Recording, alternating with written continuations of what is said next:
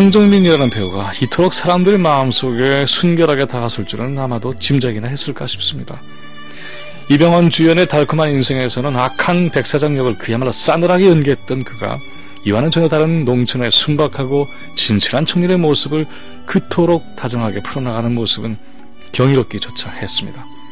황정민이 연기한 주인공 36살 노총각 석중이는 세상이 모두 외면하고 손을 내밀기를 주저하는 여인에게 도리어 그의 인생 전체를 던지는 비현실적 선택을 합니다.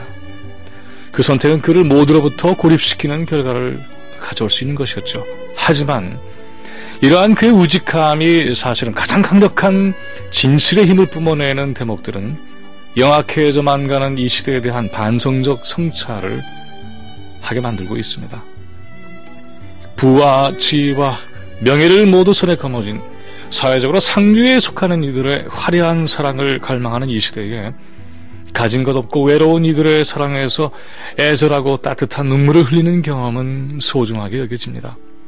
구질구질하고 처참한 현실을 쓰는 자리에서 이 세상 그 누구도 부럽지 않은 사랑에 행복해하는 이들을 영화적 상상의 실존으로 만날 수 있다는 경험은 진정 아름다운 것이 무엇인지에 대한 일깨움과 통할 수 있을 겁니다.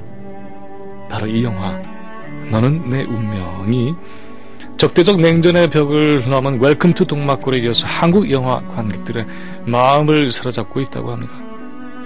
어찌 보면은 오래전 지나버린 시절의 신파를 닮았다는 비판을 받을 수 있을지도 모릅니다. 그러나 우리 시대가 이뤄가고 있는 진실에 대한 목마름 그리고 그에 대한 새로운 느낌들이 이 영화에 대한 사회적 관심을 관통하고 있는 마음결이 아닌가 합니다.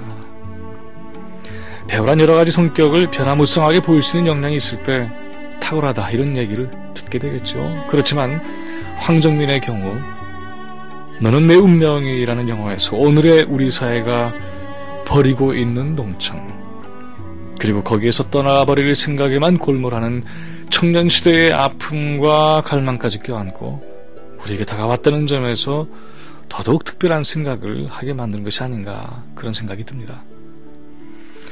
그가 상대하는 여인 전도연이 연기한 전은하는 영자의 전성시대의 후예이거나 또는 어둠의 자식들에 등장하는 몸을 파는 여인의 계보에 속하는 것이기는 하지만 그보다 더 처절한 처지에 있는 까닭은 에이즈라는 처녀에 옥매져 있는 운명이라는 것입니다. 석중은 은하의 이러한 운명을 자신의 운명과 같이 받아들입니다. 구별이 되지 않는 거죠. 하여 너는 내 운명이라는 이 말은 다만 상대가 자신의 운명 속에 존재하는 사랑이라는 의미로서만 멈추지 않고 상대의 운명이 곧 자신의 운명과 분리될 수 없다는 것을 서슴없이 내세우는 겁니다. 그 상대의 운명이 이 사회에서 온통 질타와 비난 그리고 혐오의 대상이 되어버리고 있다는 지점에 있다 해도 온몸으로 그걸 가로막고 자신의 사랑으로 이것을 이겨내려는 석중이의 모습은 그래서 이 시대가 흔히 목격하기 어려운 진한 감동을 주고 있는가 봅니다. 작은 갈등이나 이해관계 충돌만 있어도 가볍게 돌아서고 쉽게 배신하며 보이지 않는 곳에서 음험하게 보복하는 이 시대에 황정민이 연기한 너는 내 운명의 눈빛은 좀채 사라지지 않고 가슴에 남는 소중한 미소가 되는 듯해서 이 가을이 고맙습니다.